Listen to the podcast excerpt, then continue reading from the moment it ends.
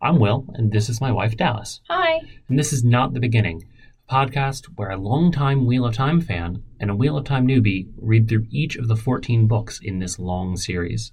Warning this podcast may not be suitable for younger audiences and will contain spoilers. If you've not read Robert Jordan's The Shadow Rising, please proceed with caution. Elaine is a wetlander, your own kind. She tossed her head arrogantly. The short tail that Aiel warriors wore at the nape of the neck was missing. The folded scarf around her temples nearly enveloped her hair. Exactly the woman for you. Is she not beautiful?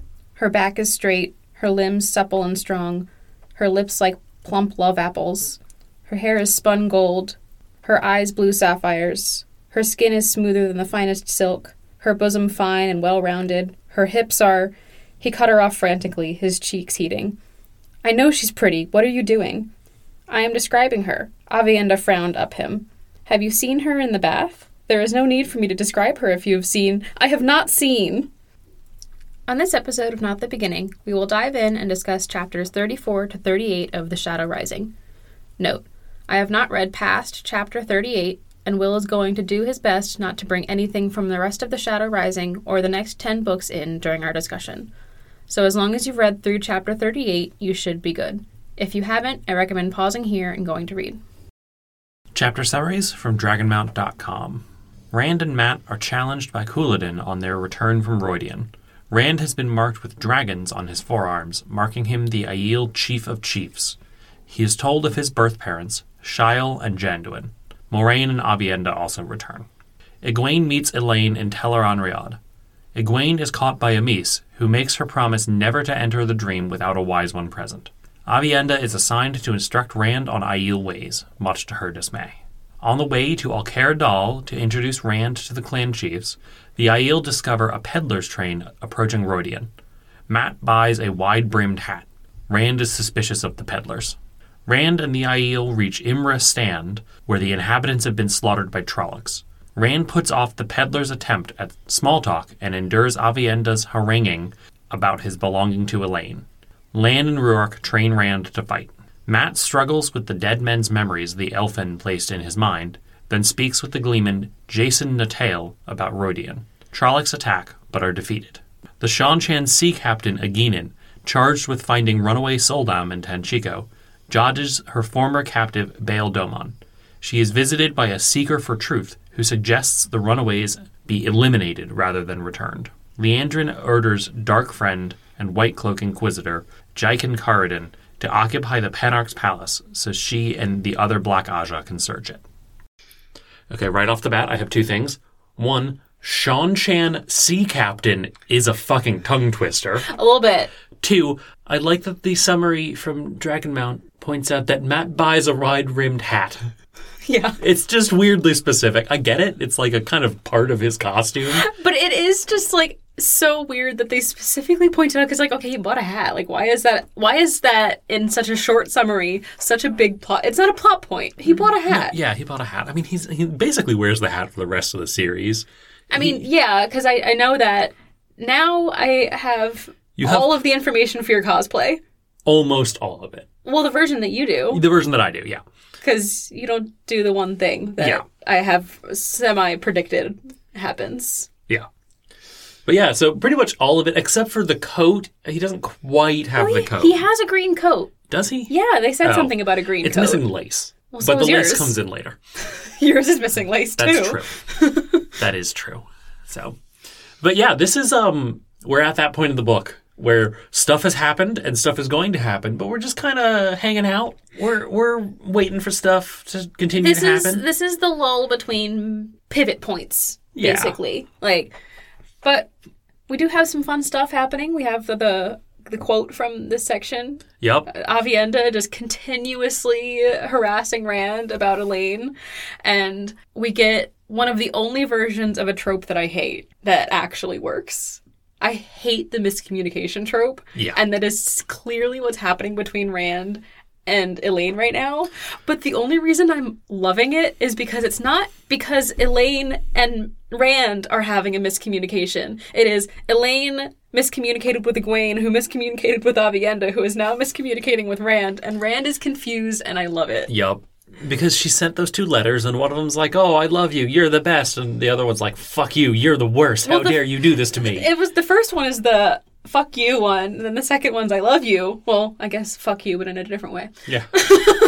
And in when Egwene is meeting her in the dream world, Egwene or Elaine is trying to say like, "Tell Rand I only meant the second one," but Amis pulls her out before she can get that out. So Egwene's like, "She meant both of them," because the girls don't know what was in each of the letters. No. And so then Egwene tells Avienda that Egwene or that Elaine meant both of the letters, and then s- she tells Rand that. and It's Rand like, is what the understandably hell? confused because it's like, Right. they are complete opposites. How can you mean both? Which I Right. mean, fair. He got both of them. He got both of them. He read both of them, and also how are both of them supposed to be true equally? Right. And it's just so funny. Yeah, it is. It is quite amusing. It doesn't stay amusing forever. Although this is, I think, this is the worst it gets in terms of miscommunication. Well, and the thing I don't like about the miscommunication trope is that usually it can all be solved by just sitting down and having a conversation. And at least here, Rand and Elaine can't sit down and have a conversation because they're like 3,000 miles apart and there are no cell phones. Yeah, So, like, and to be fair, they're not the ones having necessarily the mis. I mean, she did sort of start it by sending him two letters, but like, she did. but actually, that's not really miscommunication. That's just over communication. Mm, miscommunication is any communication. It's not just things that were taken the wrong way. okay, yeah, but still, they can't. It can't be solved by a simple conversation because No. they're three thousand miles apart, and there are no such thing as cell phones. Right. At least in this version of the world, because there was a Mercedes logo, so at some point, cell phones not did exist. a Mitsubishi logo. I went on for a whole episode about it being a Mitsubishi logo. and I just believed you, They're even though kind of similar. They're both They- like three pointed things. they are. And I was, we were confused as to why Robert Jordan doesn't like Mitsubishi. How did Why- it be a Mercedes make sense? Because Mercedes owners That's a nicer. It, it is. It's a nicer The perception car. is that it's a nicer car. And, and the perception is that people who own Mercedes are kind of hoity-toity. Of Like, course, I am noted car enthusiast Will Smith. you and- with your lack of driver's Yeah, license. I, I know how to drive a car. That's a thing that I know how to do. Definitely. You've I, driven a car twice in your I, life. I've driven a car more than twice in my life. okay, you drove a car twice legally in your life. That is a different thing. Both of them were with me, and I should not be the one teaching you how to drive. no, I've driven a car other times. This is not that podcast. Again, This is only not the- legally though, because you what had your things can permit. Uh, Will legally do? Podcast. pilot a small boat. I can pilot a small boat, uh, Captain. The Captain. term is Captain, please. Always Clearly. refer to me as Captain Will from now on. Thank you very much. you know what Captain does show up? Bail, Bail Domon. Domon. see, I, see how I looped it back. I did. I did. that was It, it is unfortunate that we will almost certainly not get lesbian pirate Gail Domon in the show. In the show, yes, I absolutely. If I do not write any other Wheel of Time fan fiction, Oh my I god. absolutely there is will write lesbian pirate Gail Domon fan fiction. there is a fucking amazing way to do it too. I can't wait until we get to it because it's fucking awesome. And I honestly honestly wish that they would make that change for the show. It would be so good. We could start a petition. We could. There's enough Wheel of Time podcasts that if we all got all of our people to sign a petition, I don't know if it might at least get notice. maybe we'd have to convince Jeff. No, we just have to convince convince Rafe, That's true. and he would probably go for it. He did make Maybe. he did make Soiree and Canon He did make Swarin canon. Anyway, lesbian pirate Gail Domon. Bail Domon exists. We haven't met him again. he is seen twice. He's seen, and we do meet Florin Gelb again because he's a Oh, remember who person that is. He get, he gets kicked off Bail Domon's boat in the first book. He's that guy who's like complaining about Rand and Matt and Tom, and then they land at Whitebridge, and Bail Domon's just like, "You're out of here." Oh, okay. And Ageenan is. I didn't recognize who that was. I was like, who the heck is Ageenan? And have we met her Oh, before? Okay. She is the Shan Chan captain who took Bail Domon captive. Is that who, when I was like, we have our favorite lesbian pirate, and you were like, that person? Is that who you think? Is that who you thought I was talking That's who I about? thought you were talking about. Okay. No, I was talking about Gailda one. You're talking about yeah, okay, that's fair. We don't actually talk to him. We talk to Florin Gilb, like I said, who is Yes. helping Gainan hunt down Soldam. Yes, and recovering the leashes that I can't remember the name Yeah, of. the Adam. Adam. Yeah. Which is now that I know who she is, that whole section makes sense. Yeah, I just for, I haven't we haven't seen her in a while, and so I forgot. yeah, like two books. Yeah. Well, I guess one book. This is the s- second book.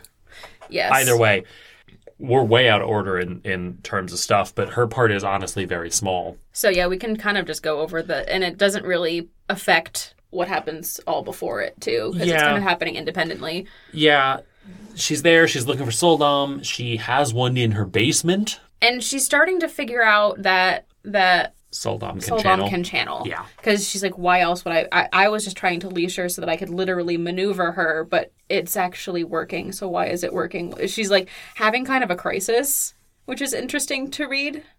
Well, it makes sense. It is a kind of like the sort of impending Aiel are are kind of tinkers who've lost their way crisis. This is a crisis for the Shanchan, where a core part of their culture, Soldam and Damane, are lies. I didn't think about it like that, but yeah, the the two are kind of similar. Right. We've got all this information. We've got several layers of groups of people realizing that core tenets of their beliefs are lies. Yep. Because, and I don't think that the Aiel and the Shanchan are going to be the only ones. I'm trying to think of who else. I mean, there's a lot of stuff.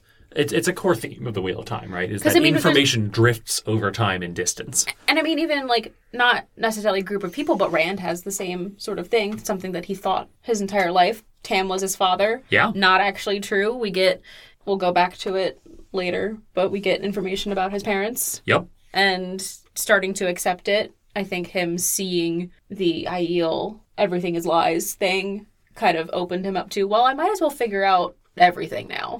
Right. It's kind of Yeah. like a this might as well happen. Yeah. There are two other things with the Gaiden that are sort of worth talking about. One is she meets with somebody who's called a seeker for truth. They're like property of the throne. Yeah, they're and they have like raven tattoos and I was a little bit basically confused. he's basically just telling a Gaiden to go hunt down and actually kill the Soldom. It's like, yeah, that that that exists. That's really the only important bit of this. The other important bit of this is there's it's kind of hinting at one, Aginin existing as a POV character at all is hinting that we're not done with the Shan Chan. yeah. But she mentions Suroth, Mm-hmm. who we get a little bit of earlier in the in the book Yep. and the Koran. We don't know what the Koran means or what it is, but maybe the Sean Chan are coming back. And I did not think that we would be done with them, especially because we had High Lady Star off at the beginning. And They're then- so well developed in book two, yeah. and that- then they're just entirely rebuffed, and it's like, where the fuck are they? Well, and the other thing that makes me think that they're going to be coming back is if this imperial family is the Shan Chan, right? He's Mm-hmm. like a, he the the seeker is a Shan Chan, right? Yeah. And he mentioned something about the court of the nine moons. Uh huh. And who did we have a prediction that they would marry a daughter of the nine moons? Yup. I don't like that. It's a time. I don't want Matt to marry a race of people that enslave It's not a race of people. Sean Chan, like everywhere else in the Wheel of Time, is, at least in terms of ethnicities, very diverse. a culture of people. Culture of people, yeah. Like, It's a country. It's a it's America. but like, I don't want him to marry a culture of people that enslaved his friend. You don't want him to to marry a Texan princess. They're supposed to have like Texan accents. I don't like that at all. It's really fucking weird. They have slow drawls. They have southern drawl. I don't like that. I'm gonna ignore that. No, but like, the Shan Chan took Egwene and enslaved her. I do not want Matt to marry Yup. someone who came from a group of people who enslaved one of his best friends. We'll see if that happens. Unless this Texan princess is like, I hate everything to do with my people. Please get me out of here. We'll see. We'll see. mean- Read and find out. I mean, Matt apparently is really great at cuddling, so if uh, anyone was going to get a daughter of the Nine Moons to be like, fuck my family, it Yeah. might be Matt. and The other thing is, who knows that that's actually what the Elfin meant? There is an association in clearly there's an association in Shanshan between ravens and the imperial family, and that is not at all the case in the mainland, where ravens are agents of the Dark One. Okay. So, court, uh, you know, daughter of the Nine Moons could be something completely different than court of the Nine Moons. But who are the nine moons? What are the nine moons? Read and find out. Okay. But yes, that is about that. We also get Jacob or Jacob Card. Jacob Carden, who Leandrin calls Boars. Yep, we finally find out who the man who ca- who's called Boris is. Okay, we did not know that before. I don't think we did. I We feel might like have known it. I don't remember. It's I feel like not at the very- beginning of this book there was something about like he was meeting with a murderer who said he Oh, was yeah. gonna. Be, did they call him Boars then? maybe or maybe he thought about the the dark the, it's called the dark friend social maybe he thought about the dark friend social then i don't i honestly Is that don't remember actually what it's called? uh it's what the fandom calls it at least Okay, I'm because between that and randland between that and Randland. Although I guess is the did the fandom come up with Randland too, or is that something Robert Jordan said? i don't i honestly don't remember i think it's something robert jordan said but it's also something that I will forever hold beef with Randland. if we were talking about this and we were talking about the show the other day, if no matter what the show does, I will never 100% fault it because at least it gave me the Westlands and the corruption not the instead dark of one's taint instead of Randland and the taint. So at least it gave me some other terms to call these things that have names that Robert Jordan came up with that I hate. Really, you couldn't come up with anything better than taint. I'm sorry. It you just, don't you don't like thinking about shaitan's taint No. that's sad for you Do you? no but that's because it's a bad thing No. I don't. Randland and the Dark Friend Social. I'm pre- I'm like 90% sure that the Dark Friend Social is is just a fandom thing. If that's a fandom thing, I I'm appreciate 90% it. sure that Randland is not just a fandom thing. If if they call if the fans call it the Dark Friend Social, I actually really I, I love that. That's great. Basically what That's it was. basically what it is. You're standing in a room and Balsman's like, "Boo, here's some flaming pictures of boys that you need to go kill." Yeah. No, I- if it Out of context, if it's a that doesn't fandom sound right. If it's a fandom construct, I appreciate that because fandoms can be weird, as I know from being on Tumblr. Twitter a time also weird. I cannot wait until I can get on Wheel of Time Tumblr. I don't know anything about Wheel of Time Tumblr because I don't either. Tumblr. You don't Tumblr, but Tumblr is a hellscape, and I'm very excited to see what the Wheel of Can't Time be, it hellscape can't be is. any worse than Twitter. That's a lie. That's a lie. That is absolutely a lie. It could be exactly. I don't think. Okay, it can't be worse than Twitter, but it can be as bad as Twitter. No, I think it can be worse than Twitter. Really? Yeah, That's shocking. I mean, I guess it kind of started out worse, and then and Tumblr, Twitter was like, "Ooh, like but what if we were real bad?" But Tumblr has always been like a weird hellscape. Like Marauders Tumblr is sometimes so much worse than Marauders Twitter. So I will say, generally, Twitter of Time is very accepting and nice. Generally, not always, but generally. And I don't necessarily mean worse as in like the people are rude and mean. I mean like worse as in this is cursed. Tumblr it will Oh. absolutely be more cursed than Twitter. Generally speaking, and, and this is, you know, a hot take for a podcast that is somewhat reliant on Twitter of Time. Generally speaking, from what I see out of Twitter of Time, everybody there at least wants to do the right thing, which I very much appreciate. I don't engage because I don't like social media, but And you've never really shown me anything that is truly cursed. oh, some cursed stuff exists. But Tumblr itself is cursed, so That's fair. except for Neil Gaiman. Neil Gaiman on Tumblr is a is a treasure. Neil Gaiman in general just seems delightful. And right now Tumblr is also loving Brendan Fraser, which I mean fair. Everybody should always love. Brendan. He is a national treasure. Yeah, yeah. This is not a Brendan This is Fraser not a Brendan podcast. Fraser podcast. This is a Wheel of Time podcast, and we've gone completely out of order. So let's go to the top.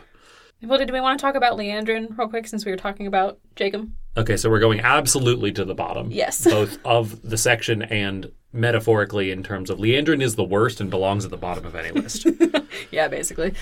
Leandrin sucks and continues to suck.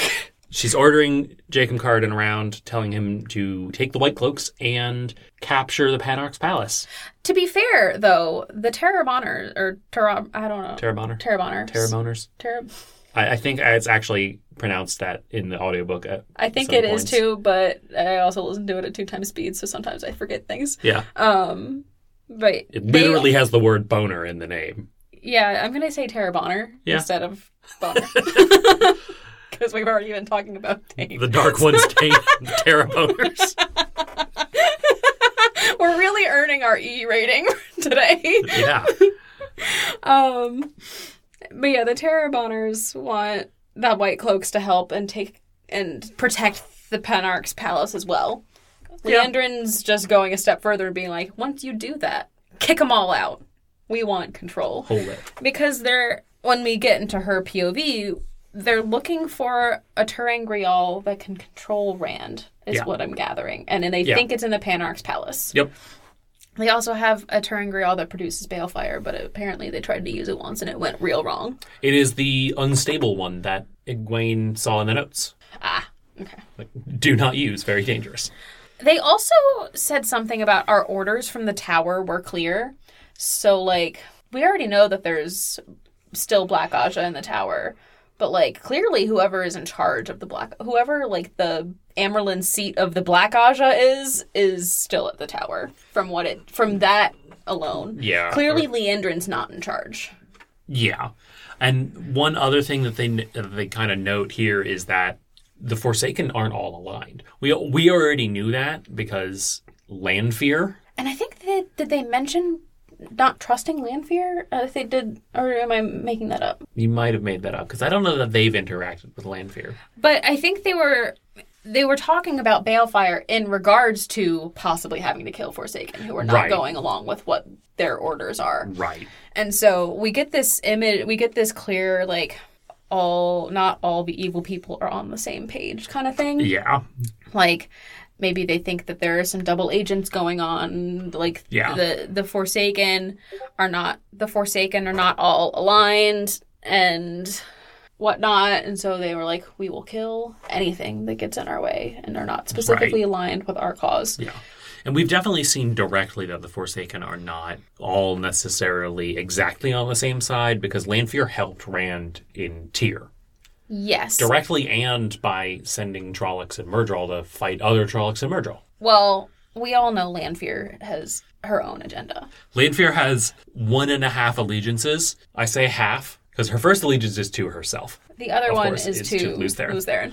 but she wants Luz Theron to basically be in lockstep with her. So And honestly, like, if the Dark One was actually a person, which I don't think it is, I think the Dark One's more like a construct at this point. yeah, uh, we have last section when we saw Rand go back in time. We get a little bit of that where you know they're they're drilling into the bore and it's like something weird metaphysical is happening. Yeah, like, I don't think the Dark One is like a person, it's not Voldemort. Uh huh. Like it's just a kind of like this construct. But if it were a person, Lanfear would absolutely destroy the Dark One in order to get her own way. Yeah. She has no allegiances to the Dark One. Yeah. She's especially- kind of in, in in keeping with the Harry Potter theme, like kind of Snape esque. yeah. Actually, where- that's a very interesting way to put it. Um, Because she Snape was like fuck everyone except Lily, yeah. and Lanfear is like fuck everyone except Luz Theron, but also and also fuck Luz Theron. I mean, Snape was also like fuck Lily. that's true. But like, so the comparisons just That's true. kind of mesh. But But like, yeah, even even as far as back as book two, where Lanfear as Celine is like helping Rand f- figure shit out. She is the way she's talking about that statue is like this. is- You know, you could challenge God with Yeah. this statue. and so I, she's you know she's evil and she's sort of aligned with the Dark One. But if the Dark One gets in the way of her and Luz Theron, she will absolutely destroy him too. Yeah. Well, she'll try. She'll try. I don't think she can. I don't think she can either, but you know, Yeah. she'd try. Yeah, she absolutely would. Anyway, that was the end of the stuff. Let's go to the beginning of the stuff. Rand and Matt return from Rodian at dawn. Yep. Because he's who he is he who comes with the dawn. Yep. Literally. That's literally. Literally. what he means. That's literally what is. it means. Which is kind of a fun turn on prophecy. Like literally he's just coming back at dawn. Yeah. Cool. And I do kind of appreciate the Aiel in that they're like, hmm, the prophecy says he'll come with the dawn. Let's just call him He Who Comes with the Dawn. They're not going to be complicated about it, Nope. which is one of the least complicated things about Aiel culture because I still don't really understand the whole like prisoner of war, but not Oh, yeah, prisoner of war Giotto. thing. Giotto. I don't understand any of that, but at least this one is pretty straightforward. The thing that I really appreciate about the Aiel in the Wheel of Time is that they are very confusing to us, but they are written as though how to explain this. It's written in a way that's like, yes, it's confusing to us because we're not familiar with it, but it is its own culture that has its own internal consistent rules that they know and understand. Yes, it's ri- it's confusing, but it's not confusing in a way that it makes you think that Robert Jordan doesn't understand them. Because Yeah. sometimes when you're reading a fantasy book and something is confusing, it is simply it simply seems that it's confusing because clearly the author doesn't even understand what's going on there. Right. But Robert Jordan clearly at least writes the IEL in a way that it's like I understand them Yeah. and I'm explaining them in a way that is confusing because the people whose POV you're in don't understand, and therefore the audience would not understand. Yeah. And I think that's one thing that Robert Jordan does really well. There are things about his writing that I don't necessarily like, but what he does do really well is have you understand a thing as well as the person whose head you're in understands it Yeah. and like if the POV person doesn't trust a person, the audience doesn't trust that person. Right. And he doesn't he also doesn't do a whole bunch of like writing somebody who is distrustful and then going back and writing somebody else in a way that trusts them. So you're not like flipping back and forth a whole bunch between somebody who trusts somebody else and somebody who doesn't trust somebody else. And it it's good because y the audience doesn't have to constantly be shifting what they think of somebody. Right. And it, it's demonstrated in like specifically Alana, who the two POVs that we've seen Alana in are Egwene and Perrin. Egwene, who recently found out there's a shit ton of Black Aja, so now she thinks everyone's a Black Aja and was like, Yeah. I don't trust Alana. And then Perrin, who Alana's looking at like a pe- piece of meat, Perrin's like, I don't trust you, which is why I don't trust Alana because the two POV characters Yeah. that we've seen her in don't trust her. Yeah. I trust show Alana, but that's the sh- the show is written in an omniscient lens, so like Right. it's it just shows how effective this narrative technique is for Robert Jordan. Definitely. And then I think the other thing, while we're on the topic, the other thing, and I've, I've said this before, the other thing that he does really, really well is he does write a kind of tapestry of cultures well, where you have, even in this section alone, right, you have people who, you have the Aiel, who, who are one very distinct culture. You have Rand and people from the mainland who are, even though like Rand and Moraine and others have different cultures within themselves, they are more similar to each other than they are to the Aiel. And then we also have Aginen, who is yet again very different. And none of them feel like they are like none of their none of the aspects of their culture are really interchangeable. They all feel like distinct things that live on their own. And even we get a little bit of that when we are in Egwene's perspective and she's talking with Elaine, and her and Elaine have this conversation about the difference between the Aes Sedai, the Wise Ones, and now the Windfinders. Yeah. The three different groups of people who can channel. Yep. and so we get just that same element of like there are different things even if there is a similar thing between cultures the way they handle them are different Right. Because uh, especially because Egwene basically mentions that they don't miss the Aiel, the wise ones, do not miss any women who can channel. There are there is no such thing as a young woman dying from the power in Aiel culture. They're Nope. all found. They are all taught how to be wise ones yep they And- figure it out that partially goes into Jito, where it is your obligation to become a wise one if that if you have the ability. Whereas for a lot of women in the mainland and in, the wetlands, not the threefold land, it can sometimes be seen as a good thing, but more frequently it's seen as a oh no, the Aes Sedai are going to take me.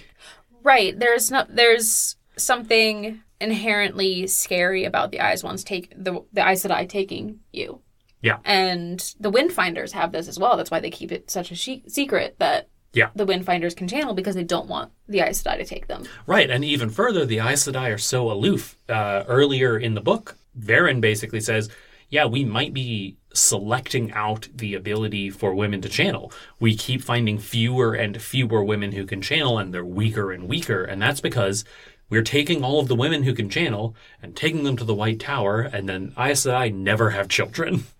Right. And they're like, we need to either have them have children or they talks about like maybe we should stop killing all the men who can channel so that they can have children with the Aes Sedai and maybe we can breed more people who can channel, which is just like yikes. But Yeah, it's not great. I mean, I guess like if Rand doesn't go crazy, he could probably pop out a couple kids with Elaine. True. They might be able to channel. Mm, They would probably be able to channel very strongly Yeah. because Rand is the pinnacle of strength, and Elaine ain't weak. No. She's not like crazy strong, but she's, she's not weak. And you That's for know, maybe sure. if uh Nynaeve and Lan get married and we get to see them be happy and have a bunch of babies, maybe those babies could channel. Because Nynaeve is also strong. and Nynaeve as is long also as a strong. woman who can channel has children, in theory, that At least child might some be of able the to cha- genes are there. yeah, they could channel, or they might not be able to automatically channel, but they might be able to be taught to channel. Yeah. Because there are the two types of like, this type of person can be taught to channel. This Right. person just inherently channels, and the people who can taught who can be taught to channel don't die, Right. They just never end up touching the source. but they could. Right. Is that the difference between um, a soldom and whatever the? Read and find out. I feel like they've said something about it, or they're hinting at it already. That They That- oh, 'cause you know the what t- they they might have said it in book two. that Essentially, yes. that the soldoms are people who can touch the source, which is why they're able to control what is the other person? Damani. Damane. Yeah. So Damani are women who are who were born with the ability inherent to them, and Soldam are women who are born and can learn to channel and touch the source. That's essentially the difference. That's what I thought. Yeah. I wonder if Avienda is a person who can touch the source or who already touches the source. The latter. Okay. She's probably touched the source at some point already. Yeah. I wonder when that was. She's a maiden. It could have happened a- a lot of different times. We do get to see her kind of be back a maiden for a little bit. Yeah, Yeah. when the when the Trollocs attack, she picks up a spear. She's probably going to get some shit for that. Okay, but to be fair, the Trollocs were attacking, so like She's a wise one now. It, this is they ideal haven't ta- culture. they haven't taught her how to channel. So how was she s- was she But supposed has, to die? But she has gone to Roydian. Was she supposed to die? No, she's Aiel. So pick up what i- if she can't pick up a spear? How is she supposed either die or pick up a spear? She's Aiel. She's a wise one. She doesn't pick up a spear So they expect her to die. or find help or for somebody else. They Nah, fuck expect that shit. they expect somebody else to help her. Nah, fuck this that is shit. Aiel culture. They have very prescribed roles. Nah, fuck that shit. Yeah. Pick up a damn spear. Sh- She's probably going to get in trouble because she gets in trouble earlier. I think she Even already before does that. because she does. Rand does say sh her spear is missing after. Like he like wo- goes into tent and then she's sitting there and no longer has a spear. So I Yeah. feel like I feel like they took it from her because there's no way once she picked up a spear she's getting rid of it again. Right. So it probably already happened. But like seriously though, what were they gonna expect her to do?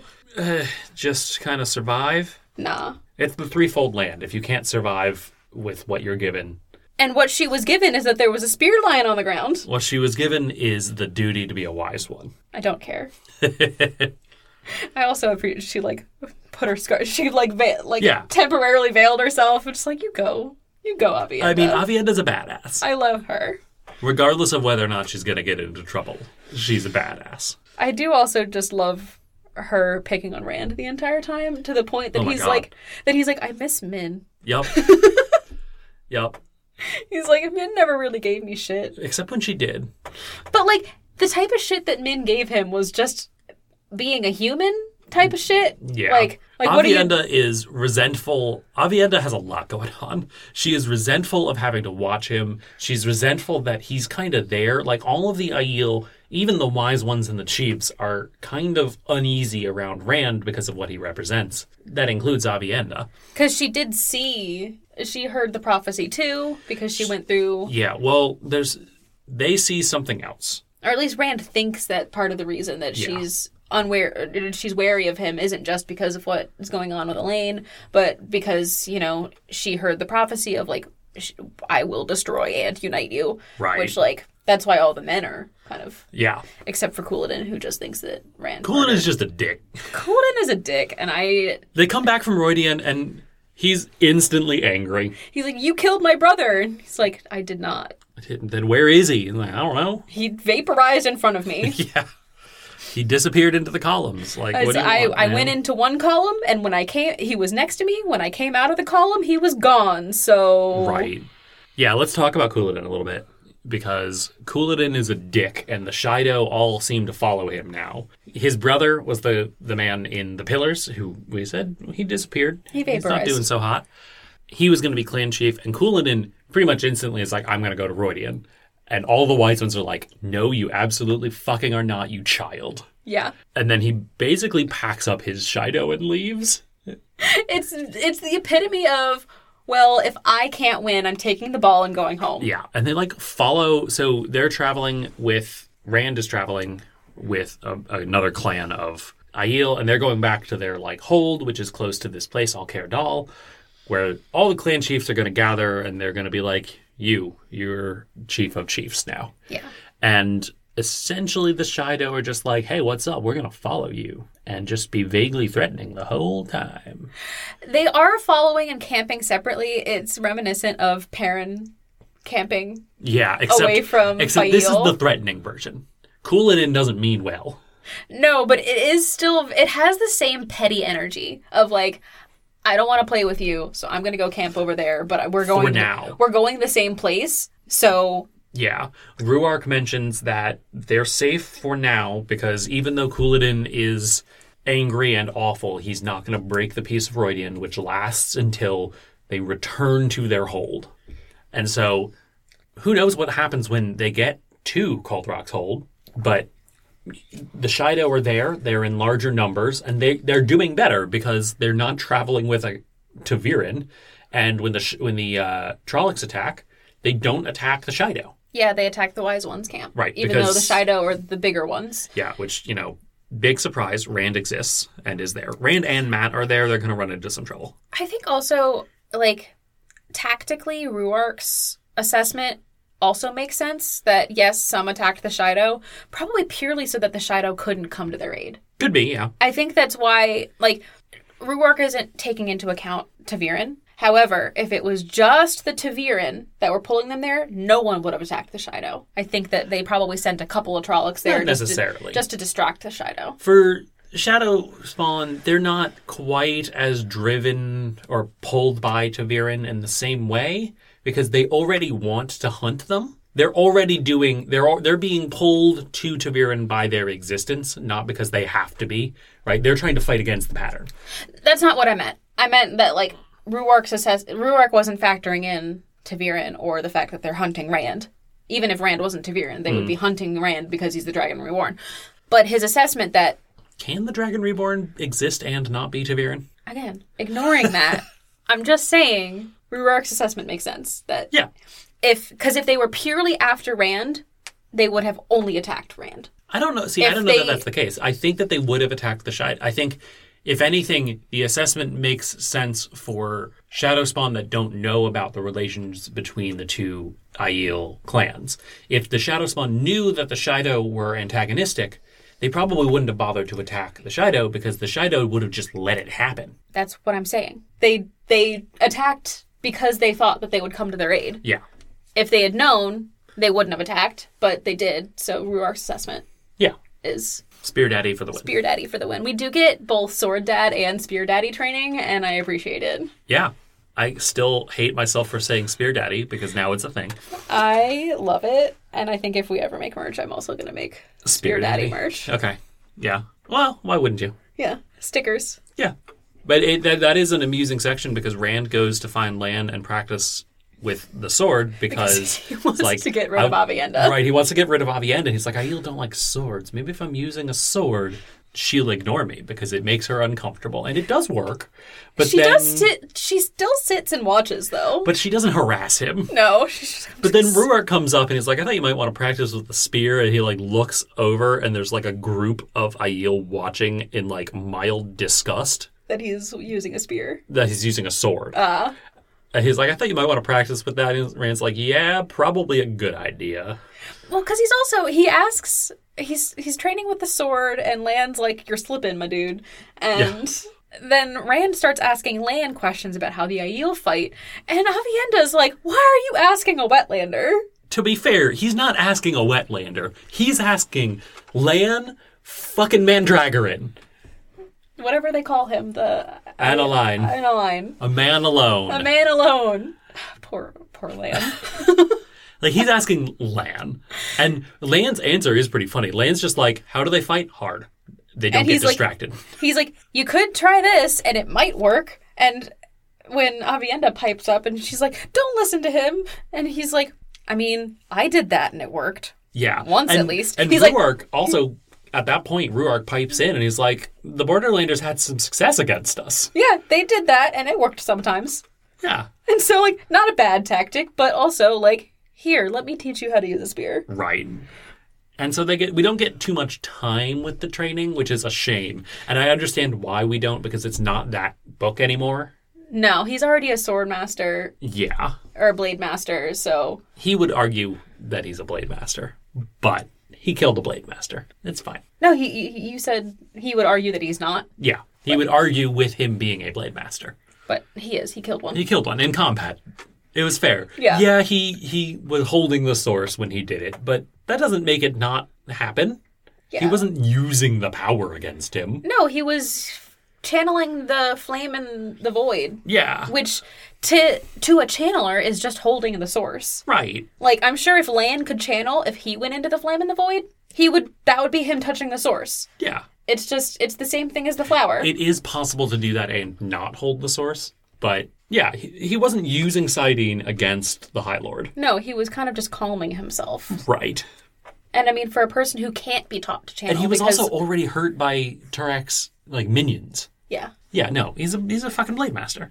I cannot. I don't think Lan's ever gonna find out. I don't think Landon's gonna find out. I, well, maybe he does. I don't remember. But how would he? It hasn't been brought up again. It hasn't been brought up because Rand doesn't want to talk about it. And so, like, I just it makes me so sad that Lan's never gonna find out. Because I, th- Land would definitely acknowledge it. Maybe well, I guess maybe because Land doesn't carry a Herod marked blade. He's the best swordsman around. Is right he now. a blade master though? I mean, do you think he could not be? He's. I'm not. That's not what I'm asking. I'm not has asking he if been he recognized? has he been has he actually defeated a blade master and therefore is recognized as one. Not ca- not asking if he's capable, just asking if it's happened. I think y- yes. Because he there's not as- definitely has. There's not that many blade masters, so like to become one You can get recognized. without fighting a blade master. Yeah, like you can like sit for a trial, and other blade. Lan masters. wouldn't recognize Lan that. would not do that. Maybe a younger Lan. No, he would absolutely not recognize that as being a blade master. No, he would. Would he? Yeah, if you have a Heron Mark sword and you've earned it, you're a blade master. I feel like Land would be like, "Nah, I'm fighting a blade master, or it's nothing." I mean, I feel like Lan definitely did. I, I, I feel like I should remember if this happened or not, and I don't. Lan is definitely the person who would earn it by defeating a blade master in single combat, but I don't think he would look down at a blade master who earned it via trial. He, I'm not saying he would look down on it and on someone else. I'm just saying I feel like he wouldn't be like, "I'm not gonna bother sitting through a trial if I'm a bla- if I'm gonna be a Yeah. blade master, it's gonna be because I bought uh, defeated someone in battle. Yeah. Why would I sit for a trial? Right. That's dumb. I don't need to be a blade master that bad." Yeah, there's a third way to be a blade master, and I don't remember. Because like Lan would be Lan doesn't need the title. No. he doesn't like titles. That's why No. he doesn't really like people acknowledging that he's the king of Malkier. Yep. So if he became a blade master, it would kind of be by accident. Yeah. It would be because like, oh shit, there's this blade master, and it would be very much how Rand became a blade master. Yeah. Rand didn't seek out to fight what's his face High Lord Turek. Turok. Like he didn't see he didn't he wasn't like ah Turok is a blade master I'm going to fight him so that I can become a blade master. He's just like I've got to fight this dude because he's in my hotel room. Oh, he's got a heron marked blade. I guess I'm fighting a blade master. To be fair, he was in Turek's hotel room. Was he? That's wh- that's when they were stealing the horn. Not only was he in Turek's hotel room, which is a weird way to say palace, he was actively stealing from him. Yeah, that's I forgot about that part. Yeah, that's true. I Yeah. thought Turok went and attacked him. No, he was in Turek's hotel room. But again, like I feel like Lan would be a blade master in the same way. It's like I happened to fight another blade master and won, so now I guess I'm a blade master. He wouldn't seek out being a blade master. Yeah, Agreed. which is why I'm not. Which is why I don't know if he is one recognized. that's fair. He absolutely has You're like, the capability to be a no- blade master. Yeah, and, and no swordsman alive would ever say that he isn't a blade master on a technicality yeah. because he is. He's the, laying fucking Mandragoran. He's the best. So I, I feel confident in saying he is the best swordsman of this era. I'm cool with that. Yeah, maybe others were better in the past. But it just makes me sad at the thought that he's never going to find out that Rand defeated a Blade Master because I think that Lan needs to know that his sword son did well. Like, Yeah, he would be proud he would be proud. in his stony-faced way. I want. I want Lan to have his proud dad moment. Yeah, He's not going to probably no, because because Rand is never going to talk about it again. Then Right. everyone's going to forget. yep. Or well, nobody else is alive to know. Well, Perrin was there, No, Perrin left with the horn. They all ran. Well, Rand was like, "I'm a but didn't he Fight this be guy. like, yeah, Turok's dead now? But they didn't. They so I, they know he killed Turok. I'm pretty sure, but they don't know that Turok was a blade master. He, Rand was the only one who saw the sword, yeah." and so there's no way for them to know that he killed a blade master. Right. They are just like, oh, you killed a dude. Right. Which like Lan would be like, and who hasn't? Blade Masters. They're all lame. no, just killed a dude. It's like Oh, kill the guy. Yeah. It's like, and who hasn't killed a guy? I mean, at this point, who hasn't Who killed a guy? hasn't? Jeez. I mean, I'd say I'd say that killing a tur- or killing a Trolloc is same as killing a guy. No, because it's not literally a person. Sometimes they have human features, but they're not literally a person. I, it, it takes skill to kill a Trolloc. Yeah, but there's a difference, like mentally, there's a difference between Mentally, killing there's- a Trolloc and killing a human. But like, that's all. I killed a thing that was living. Yeah, who hasn't? Yeah, At this point, yeah, who hasn't? that's the truth. Yeah. Yeah. There's not too much we haven't covered. One big thing that we have not covered yet is we learn about Rand's parents officially in the book. We've Yes, known well- for a little while. We learn that we learn mostly about them. There is one thing that I still know that the book has not covered, but because the show is dumb, You know. I know We learn about his Aiel parentage. We learn about Shile, his mom, who was a maiden of the spear from elsewhere. Yes, they they talk about her and that they she stumbled into the threefold land Yep. and she was running away from or she abandoned a child that she loved and a husband who she did not love. Yep. And they're they called her Shile and he's like, Is that that's her name? They're like, That's the name she gave herself. Yeah. And that's the end of that discussion. Pretty so he much. knows he has one true Aiel parent yep. and one From somewhere else. one Yeah. convert. She was- a, a convert Aiel, yeah. sort of. And Shile was Shile left for the two for the threefold land because there was a foretelling that if she didn't, the world would end, basically. Yes. And so we get information about her and we get information about his dad, who once Shile died, gave up being clan chief, and was killed by someone who looks like Shile. Yep. Because the show, and because stupid Amazon Prime, when you pause, it brings up. It just. And actually, no, I'm not even going to blame Amazon Prime, the platform of Uh-huh. watching television, because that is sometimes helpful. Yeah. I Why blame. did they name that character that? Why didn't they name her Shile? why did they name frickin' Ashamael? Uh, Ashamael. they fixed that. did they? I think they fixed that. They because they could have just called him the man or or fucking call him the Dark One. or well, I mean he's not the dark call him one. Balzamon. Call him Balzamon. Why did you name him freaking Ashamael? I mean it ruined like it ruined a possibly cool reveal Yeah. just because we paused on the screen. Same with when we paused during the blood snow and we saw Rand's mom, Tigraine Mandir. Tigraine Mantir. So now we know Shiel is also Tigraine Mantir, which means that the child she abandoned is Galad. Yep. and that the husband she did not love is Tarangale Damodred. is Elaine's dad, Yeah. which is kind of yikes. Well, not really. That oh wait, They're not actually they're related. not actually related. Okay, yeah, they're not actually related. I mean, it's still in It's like a modern mild times. yikes. It's in modern times. It would be a little bit yikes. but only sort of kinda. They're they're related through marriage. They're related through divorce, Yeah. which like okay, I guess that's fine. Yeah. It's it's weird, but it's not yikes. it is kind of funny because that means Egwene clearly has a type, which is Egwene does have a type. which is people who were born from to Great Mantir Yup. because Galad and, and Rand. Yup. They are half brothers. Yep. But the the larger bit of information we get here is about Janduin, about Rand's dad. He was a clan chief. He they he and Shiel kind of fell in love, but they didn't get married. Shiel, Was a maiden of the spear, she was a maiden of the spear. She Who they- refused to stop fighting when pregnant. which we saw during the Blood Snow, which, We was saw her in the blood snow. freaking just That is Using- that is the thing. So you have two things that the that the show will never uh, tarnish for you, and that is using the Westlands instead of Randlands and renaming the taint to the corruption. I will forever love the show at least a little bit because it gave me the blood snow. And also, just like, can we talk about how badass using the timing of your contractions to beat a bunch of soldiers? Yeah. Like, literally, the only reason she got stabbed is because she had an ill timed contraction, Yeah, which, it's like, amazing. uh, peak boss energy. Yeah, it's awesome. But yeah, we learn about we learn about Janduin. He was going to go and give himself up to the blight, which we learn is what Aiel men who know that they can channel do here. They go off into the blight to fight Trollocs until they die, and Janduin was going to do the same thing. Can He he, was, could he channel? no, Okay. he was just in despair over losing Shiel and his child. That's fair. Fair. He assumed Rand was dead.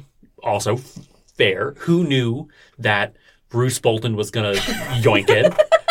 I didn't. Well, actually, I mean, I absolutely did because I've read the read the books, but, But you didn't know necessarily it would be. I didn't know it was going to be Bruce Bolton. a badly CGI Bruce Weird. Bolton. Weirdly young Bruce Bolton. Honestly, though, it's Amazon Prime. Could they not have gotten the same CGI that made Bruce Willis look y- young, or make um, what's his face look like Bruce Willis in in that movie that they were Looper? in? together? Looper, because that was Yeah. good CGI. I have not seen Looper. But to get yeah, I Joseph don't Gordon-Levitt to look like Bruce look like Bruce Willis was convincing CGI. Could you not have gotten the same one? I You're don't. just gonna you're just gonna put him in a bad wig and like, or the CGI that makes uh Luke look young in the man like the Mandalorian. Oh, yeah. There, I Like- mean, there's a little bit of uncanny valley going on there, but not as much as this, which, which I don't think it was really CGI. I think it was a wig and makeup, and it just wasn't. It wasn't good. No, it wasn't good. That's the only thing that that's the only thing from the Blood Snow I didn't like. Weird, uncanny Like valley. why? Bruce Why? Bolton. Why does he look so weird? Honestly, they could have just gotten the same CGI that makes Mark Hamill look young Yeah. for the Mandalorian. Like, Yeah.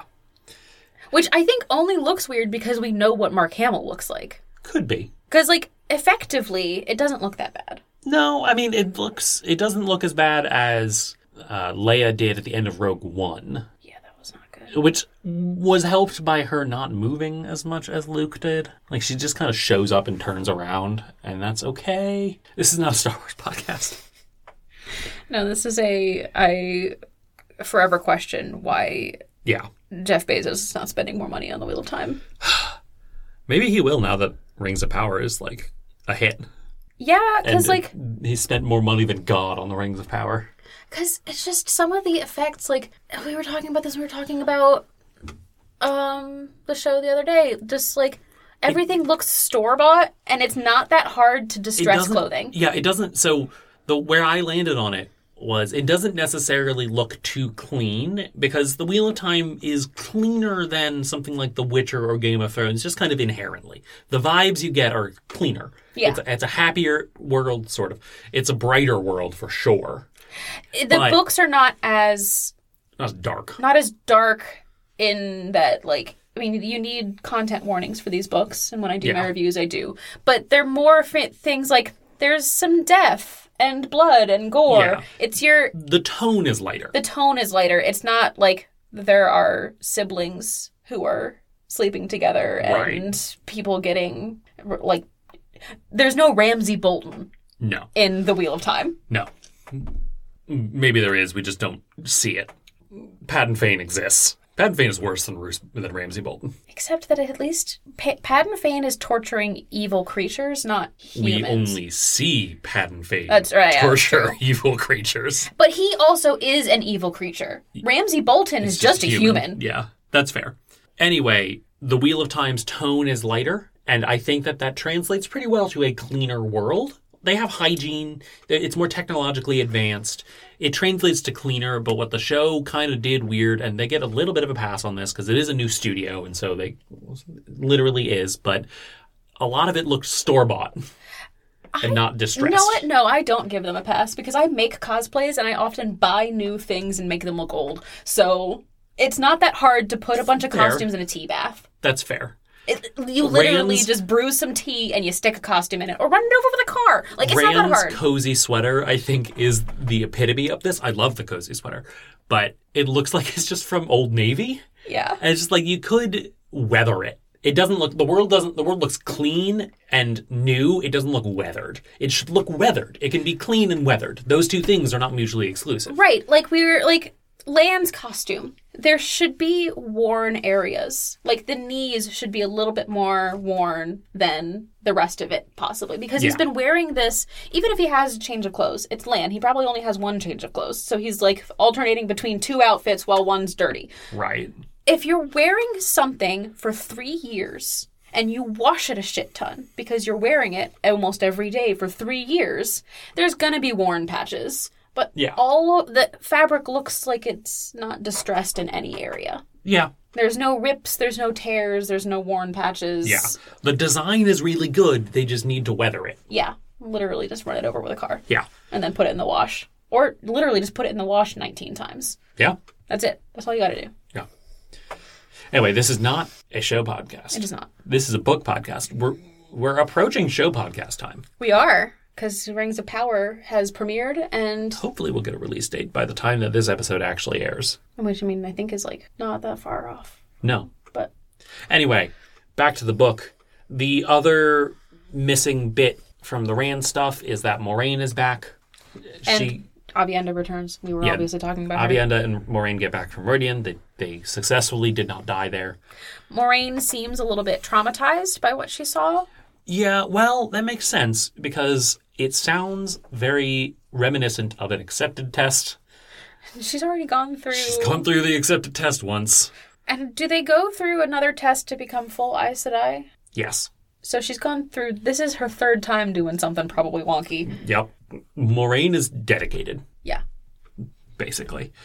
We get She's a also short... a little sunburnt. Also a little sunburned. Yeah.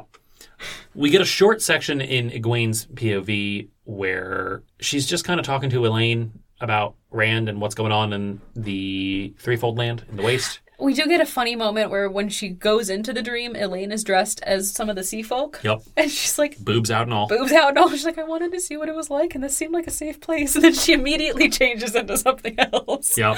Which is And then just. El- and then Egwene mentions Rand and that something else becomes very low cut. Watching Elaine not know how to control the dream world, especially from Egwene's POV, It's more fun than watching Nynaeve not do it because Nynaeve just gets frustrated. Elaine gets flustered. and it's cute. Yeah, I'm about it. Yeah, uh, Egwene convinces Avienda to like be more okay with keeping an eye on Rand because the wise ones are like, "You'll keep an eye on Rand," and she's like, "What? No." Then they're like, "No, you're going to keep an eye on Rand." And she's like, think about it as if like you're kind of protecting him for Elaine or something. Yeah, Like- which does add to the weirdness that Avienda is giving Rand, and it leads to the quote from this section. But even then, the wise ones are like, "No, she's going to do it because she's not a child who needs to be told what to, who needs to be convinced to do what she's told." Which kind of Egwene is because they literally put her in pigtails. Yep. After she goes into the dream world, she has an encounter with Amis, who's like, put your hair in pigtails because you're a child and you're not following instructions. And like Rand sees her and he's like, I didn't think you braided your hair anymore. You look a you look a little weird. I thought you weren't doing that anymore. But okay, he doesn't see it as a child's hairdo. Right. because the women of the two rivers braid their hair. They usually do one braid, not two. But Yeah. he's like, eh, what? It's still a, maybe you're missing home. And then he sees all the Aiel looking at her and laughing at her, and he's like, what is going on? Yep. Why are braids funny? It's just Rand not understanding things. Yeah. It's always peak. Yep. And then I think the very last thing we get we get a little bit more from Matt. Yes, we get stuff with the peddlers. Yep. Which we did not really talk about. They're not that important yet. Rand doesn't trust them. They're looking for I think they're looking for Coldrock's hold. Um, But they were heading really towards Roydian. And honestly, I don't think that's what they were looking for because the uh, Gleeman that Matt talks to is very interested in Roydian. And I just, I don't know. I just he calls him Matrim, and I don't remember Matt introducing himself as Matrim, so that's a little that Okay. immediately ticked me off of like Yeah. because no one calls him Matrim. No one calls him Matrim. Not even Maureen calls him Matrim. No, he, More, I mean, she calls him Matrim more often than anybody else does, but she's And, not like- always calling him Matrim. right, and Matt doesn't really usually introduce himself as Matrim, and I don't remember him actually even introducing himself to the Gleeman at all. No, but it also wouldn't be that weird for him to have. The Aiel call him Matrim. Do they? Yeah. Okay. Abienda calls him Matrim. okay. Then it's and not so it necess- wouldn't be that weird for him to have heard about it from the other Aiel because I'm sure, you know, the topic, the like con- topics of conversation among the Aiel are probably Rand at the very top, and then only slightly below that's Matt, who is a wetlander, not an Aes Sedai, went to Roydian and came back. Yeah. so like it's not that weird that Jason Natale knew Matt's full name. I just I hadn't. It just It's not explicitly mentioned. it's not explicitly mentioned, so it's kind of like a huh. Why but it is doesn't necessarily raise Matt's suspicions. It doesn't. It just raised my suspicions because I'm kind of like, especially because Rand was like, I don't trust the peddler guy, and Sandre is Yeah. a little sketch too. Uh, I just don't trust these peddlers Yeah, she's get, kind of given um, Lanfear vibes. a little bit, Yeah. or like barreling it at the minimum. Yeah. it goes barreling that Lanfear. like it's just, Well, because she's described as being very attractive. and I hate. This is what one of the things I don't like about Robert Jordan's writing and how he's writing these books is that immediately if someone's too attractive, they're immediately suspicious, and I don't like it. That's fair. He it is It's sexist. in- it is in Rand's POV and the the two so Elaine is also described as stunningly attractive and she is very trustworthy. But she's the only one. True. having in one Rand's ex- contradictory doesn't in make Rand's it not experience though, people who look and act like that so far are Barreling and Lanfear. He's been burned. true. That's that even just illustrates. There's only two characters, both of which are, un- That's fair. are tr- untrustworthy, That's very fair. other than Elaine. Yeah. Very fair. But even so, like she's not. Elaine isn't described from Rand's perspective as being wearing two things that are too low cut, wearing things that are see through. That's fair. The we've got two people who are gorgeous and using their sexuality against the world, and no one trusts them, and I don't like it. That's fair. Very fair. We have so the interesting thing is, and I think you're absolutely right.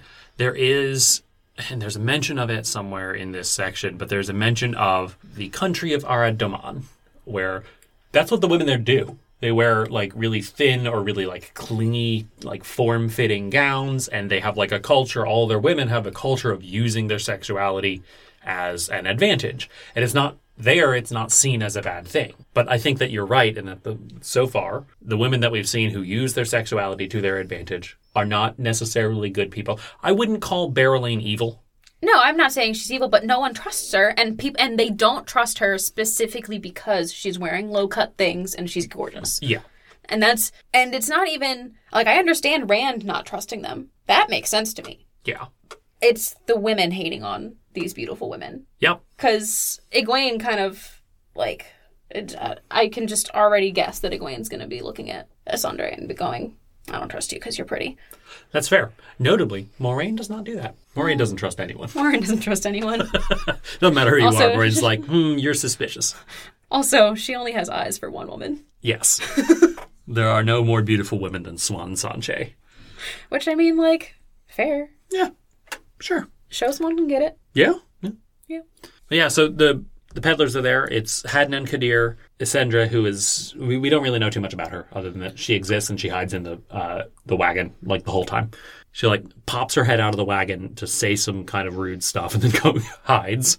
Uh, and then there is the like real large kind of ugly woman. What's her name? I should remember her name, and it's just absolutely blanking on me. We'll figure it out next time. Yeah. But she exists. She is also very pushy. And then there's Gleeman Yeah, the Gleeman Jason Nattel. interviews Matt a whole lot, and then later performs a song about Manetherin. Yep. That Matt's like, I remember the real story, and I don't like that I remember the real story. Yeah, here we learn at least one thing that the elfin did, which is they kind of crammed Matt's head full of dead people's memories. He's fluent in the old tongue now. And he's just like, fuck this shit. Like, why do I remember? Why do I know how to speak the old tongue? Please God, why? And he remembers all of this stuff about Manetherin and these battle stories, and he knows like battle training and all of this stuff. And he's just like, honestly, I kind of wish I had the gaps back. Yeah, Matt did. Matt had an interesting time in that doorway.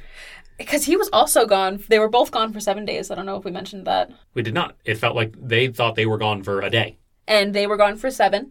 Yep. And there's a rule at Roydian that if you're not back in 10 days, you're dead. But it's not necessarily a rule so much as They- nobody's come back after 10 days. Yeah. And so they came back after seven. They were starting to get worried about Moraine and Abienda. And Lan was just like, Lan talks about how, you know, Rand asks him, You let her go on her own? He's like, They distracted me until later that evening, and she was already gone. Then they stopped me from going because it wouldn't have helped. Yep. what did they do to distract Lan? Well, they didn't let him in the tent. They did let him in the tent, but like, what did they do to distract him? He's bonded to her. He would know where she's going. Yeah, I don't know. Because it's not like Nynaeve was there. Right. If Nynaeve was there, Like maybe they're just having some some fun cuddle time, yeah. but nope. She's off on a ship to Tenchico, Yep. which we looked at a map. They're going quite a long way. They are. They're going. They are going a ways. Yes. But yeah. What did they do to distract Lan? I don't know. Maybe him and Ruark got into a nice conversation. Maybe. Sword Dad and Spear Daddy. What? How many words would that conversation have? Like seven total over two hours? They Yeah. are not men of many words. They Maybe they sparred. maybe they sparred. Maybe you know what, what their relationship kind of reminds me of that um, thing in Parks and Rec with Juan Swanson, and he's like, Yeah. "My best friend and I never exchanged any words. I miss him. Sometimes we still never talk. Sometimes we still never talk." yeah, it's good. yeah, that's Sword Dad and Spear Daddy. Yep. Yeah. So the, the peddlers are there. They're around. They're going with them to Cold Rock's Hold. Matt buys a hat. Matt buys a hat. Important plot point. Matt buying a hat. Point. Yeah. That is just about everything in this section. Like like we said at the beginning, it's kind of a it's one of those middle sections.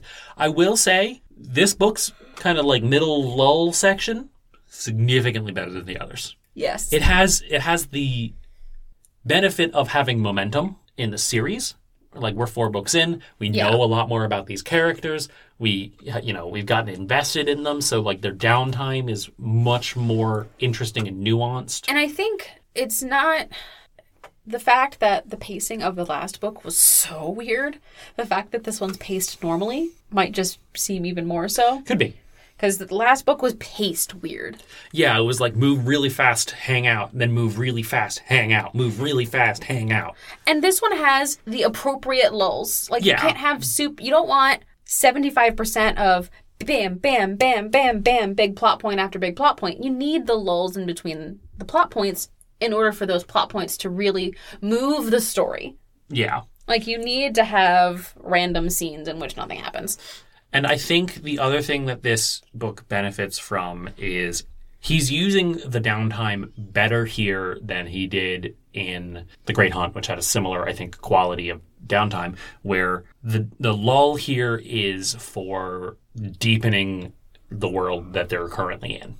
The Great Hunt was for showing how the characters have changed or how they are changing. This is showing we're with the Aiel now. This is we need to learn about the Aiel because they're going to be important. I think this book also benefits from, especially in comparison to The Great Hunt, because I think they're paced the same. Like I would be able Yeah. to easily do a diagram of both plots with the same ease. It's just that if, say, the 25% plot point in Great Hunt was at like a seven, hmm the 75% plot point or the 25% plot point in this book is at like a nine, just Yeah. on intensity scale. Because it's the fight at the stone. Right. So the major plot points in this book just have more oomph to them, which means that in order for the lulls to not feel like super lully, those are also at a slightly higher oomph point. I think the other thing, if if we're talking about the kind of cadence of it, the Great Hunt was kind of building and then dropping. This is more like a wave where the waves are crashing and you can already see the next one building up. Yeah. Like we can see that like okay, we're getting we're going to Alcair Dal. The Shido are there. There's going to be something going on. Tenchico's starting to happen in the two rivers. You know, it's kind of naturally going towards a confrontation with either the White Cloaks or the Trollocs or both. Yeah, like we saw even after the battle at the t- at the stone, the receding wave, you could see, all right, now we know the Perrin's going to be going. Right. Like there's plans being moved. It's not just and fall, Yeah. dead water. Yeah. The A, B, and C plots are all moving at equivalent paces. To extend the water metaphor, the great hunt was more let me drop a rock in a pond Yeah. and there were ripples and then it stopped, whereas this is an ocean. Yeah. Which Constantly moving. worked for book two, and this it wouldn't really work for book four. The waves work better for book four, where we're being carried along the plot. And I've said this at the beginning of the season, and I've said it since, and I'm going to say it again. This book is really where the characters start to carry it. Yeah. Because what we're hitting now, plot wise, is the last battle is coming. We need to get ready for the last battle. And then they spend another 10 books doing it.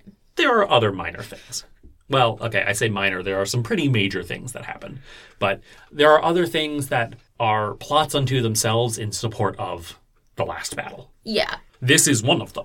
Rand consolidating the Aiel and becoming the Kaakarn is one of those. It's a plot for the book, but it's also a plot point in the last battle. Yeah. And this book does it really, really well. So, that being said, let's do some recurring segments. Yes.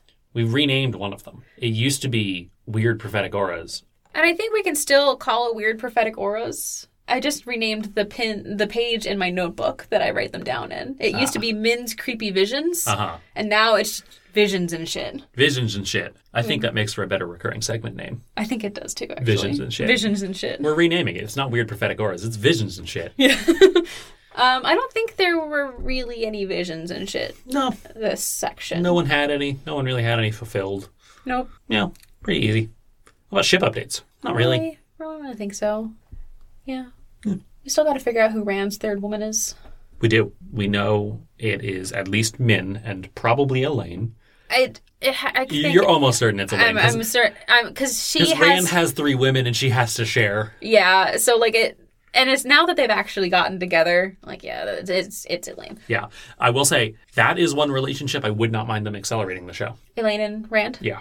Yeah, because well it's a little hard to go faster but it's like weird for them to get so involved without sleeping together especially because he's already slept with Egwene.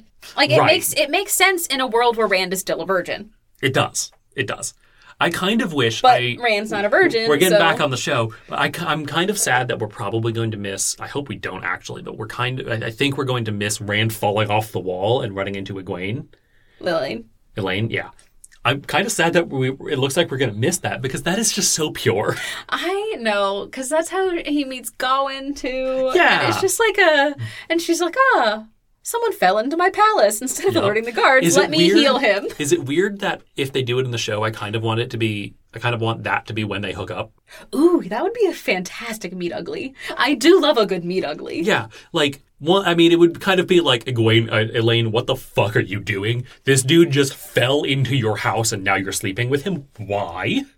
Have don't some necessarily standards. need it. I don't need them that to be necessarily when they hook up, but I need the time between that and them hooking up to be closer. Yeah. Not three books. No, Not three bucks. Because It like could happen. It could happen in season two, and then they could hook up in season three in the stone. That'd be fine. yeah, but you need to there the time between the two needs to not be as long, and you need to remember that it happened. yeah, Because like it happened in book one, and they don't get together until book four. Like at that point, those aren't on the same timeline, or like that's no, that's just too on a relationship timeline. Their meet cute is something else entirely. yeah, like the the inciting incident of their romantic timeline is not him falling in. right, That's like maybe the hook, but like no. yeah. But I want that to be the inciting incident. Yeah, but then, no, they, they could fully they could hook up they could fuck way earlier Yeah. than they end Instead up doing of- in the sh- in the books. In the Instead show. of making out in dark corners, they're like having sex against a wall. It's Yeah, fine. that'd be fine. I, I'm still a little annoyed that they sped Laneve up so much am with you on that. Laneve is a slow burn. Yep. And we're seeing a good slow burn. Yep, nope, I am with you on that. I am mad. It is a way slower burn than you're used to because you're used to slow burns happening over the course of one book, not however many it takes here Ah. to resolve. Not necessarily because I am reading a fantasy series in which the first book, the two characters meet on the last page, Oh, okay. and then they do not have sex until book four. or, no, book three. Still faster than the Wheel of Time. Well, it's only a five book series. Okay, if it's only a five book series, I feel like the, t- the timeline's about the same. sure. Anyway, that's a long way of saying there really aren't any shift up- updates for this section. No, Other I, than the- I have a I- sneaking the- suspicion that maybe Avienda is going to be a thing. Okay. Why is that? It just would make sense. They for kind him- of have a forced proximity thing going on. They've got a forced proximity thing going on, which one of my other favorite tropes. But also, just narratively, it would make sense for him to be with one of the Aiel. Okay. And that's the Aiel that they're pushing at him. Sure. Okay. We'll see. I know what happens. Yes, That's you do. the That's the podcast. podcast. but yeah, I feel like he's going to end up with one of the Aiel. Okay. Maybe It he'll- just makes narrative sense. I was gonna say maybe he'll end up with a wise one, but also that would that doesn't exclude Avienda. Because she is going to be a wise one. Yeah. That also would make sense. It would make sense for the people that he's with to have some sort of power or ability. And if if he's with Elaine who can channel, Min who has these visions, Yeah. the third person isn't just going to be like this random powerless person. Yeah. Yeah. That's fair. There's not like even if this the fact that Avienda is now going to be a wise one, wise one, kind of even more solidifies it because I kind of had an idea that maybe Avienda was going to be the person, the Aiel that he's with before when she was just a maiden of the spear. But Okay. Now even more so that she can channel. It's like, oh yeah, that's probably definitely Avienda. Okay. Like, cool. What was your favorite moment? I'm kind of torn between Avienda giving Rand shit about Elaine. Elaine wanting to dress like the sea folk, but Yeah. only doing it in the dream world. And Spear Daddy. Okay. I think my favorite moment is Avienda describing Elaine Durand. It's so good. It's pretty it's quite amusing. Like, have you seen her in the bath? Because That if you is- have, I don't need to keep doing this. That is one area where Rand not being a virgin will suffer because it doesn't make as much sense. It doesn't make it doesn't not make sense at all. But it doesn't make as much sense for a Rand who is sexually experienced to get as flustered over the description of a woman. Except that, like, She is a princess. she is a princess, and even if he's had sex with her, like someone else just casually describe, "Have you seen her in the bath?" Because if you do, no, I haven't, or I have, but can we not talk about this, please? Yeah. they could swap it up. They could change that out to be something like I Probably don't, just as good. like I don't want to kiss and tell, or like I'm Right. uncomfortable talking about. yeah. I don't want to disrespect. I don't want to disrespect Elaine by talking Right. about this with you. right. Any number of those things. Yeah. Despite the Aiel very much having a different idea of what disrespecting would be. Yeah. because in that we didn't talk about this, but in that section, Avienda's like, "I'm gonna act as though I am Elaine's sister and describe her naked body to you, so that you know what you're getting into, because that's a thing Aiel do. I guess I love it. I'm just loving the. I love the girls. They're great. They're girl. The, yeah, they're great. They're great. And I will say, uh, earlier in this, earlier in the series, you were like, all the women are the same. The Aiel are not the same. No, they aren't. And even between Aiel, like Amis is way different than Avienda. E- Not even all the wise ones are the same. Like Melaine is a little bit more hot headed. And Also willing to ride a horse because at some point she like gets on Aldib with Moraine, which Yeah. is weird. I don't know what that, that was is about. weird. Um, but like Amis is not Abienda, who is who are neither of them are Bane or Chiad. Yep. Fail is different. We're starting to get some diversity in who the characters are here, which is Yes. great. I think the issue before was that we'd mostly seen Aes Sedai, and it makes sense that all the Aes Sedai kind of act the same because they're all taught the same way. Yes, that is true. So we're getting to it. It's still, I think, a thing that is probably worth noting. That like, there's a little bit of sameness in all the women. And that I yeah I just I still there's something about the way that Robert Jordan writes women that I I understand all the complaints about it and I I see all of the complaints and if I were to be recommending this series to a person it would be something that I note kind of like Yeah. when I recommend any of Sarah J Maas's books I'm like the writing style is very interesting How do you I'll like say. M dashes? How do you like M dashes cuz uh there's a lot of them while we are reading a book by Comma Man.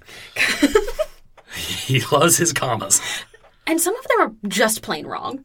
They are odd, yes. They're just incorrect. It's it's like he narrated it. And they're incorrect, some Yeah. of them.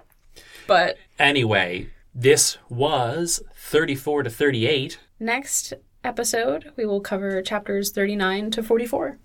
Bye. Bye.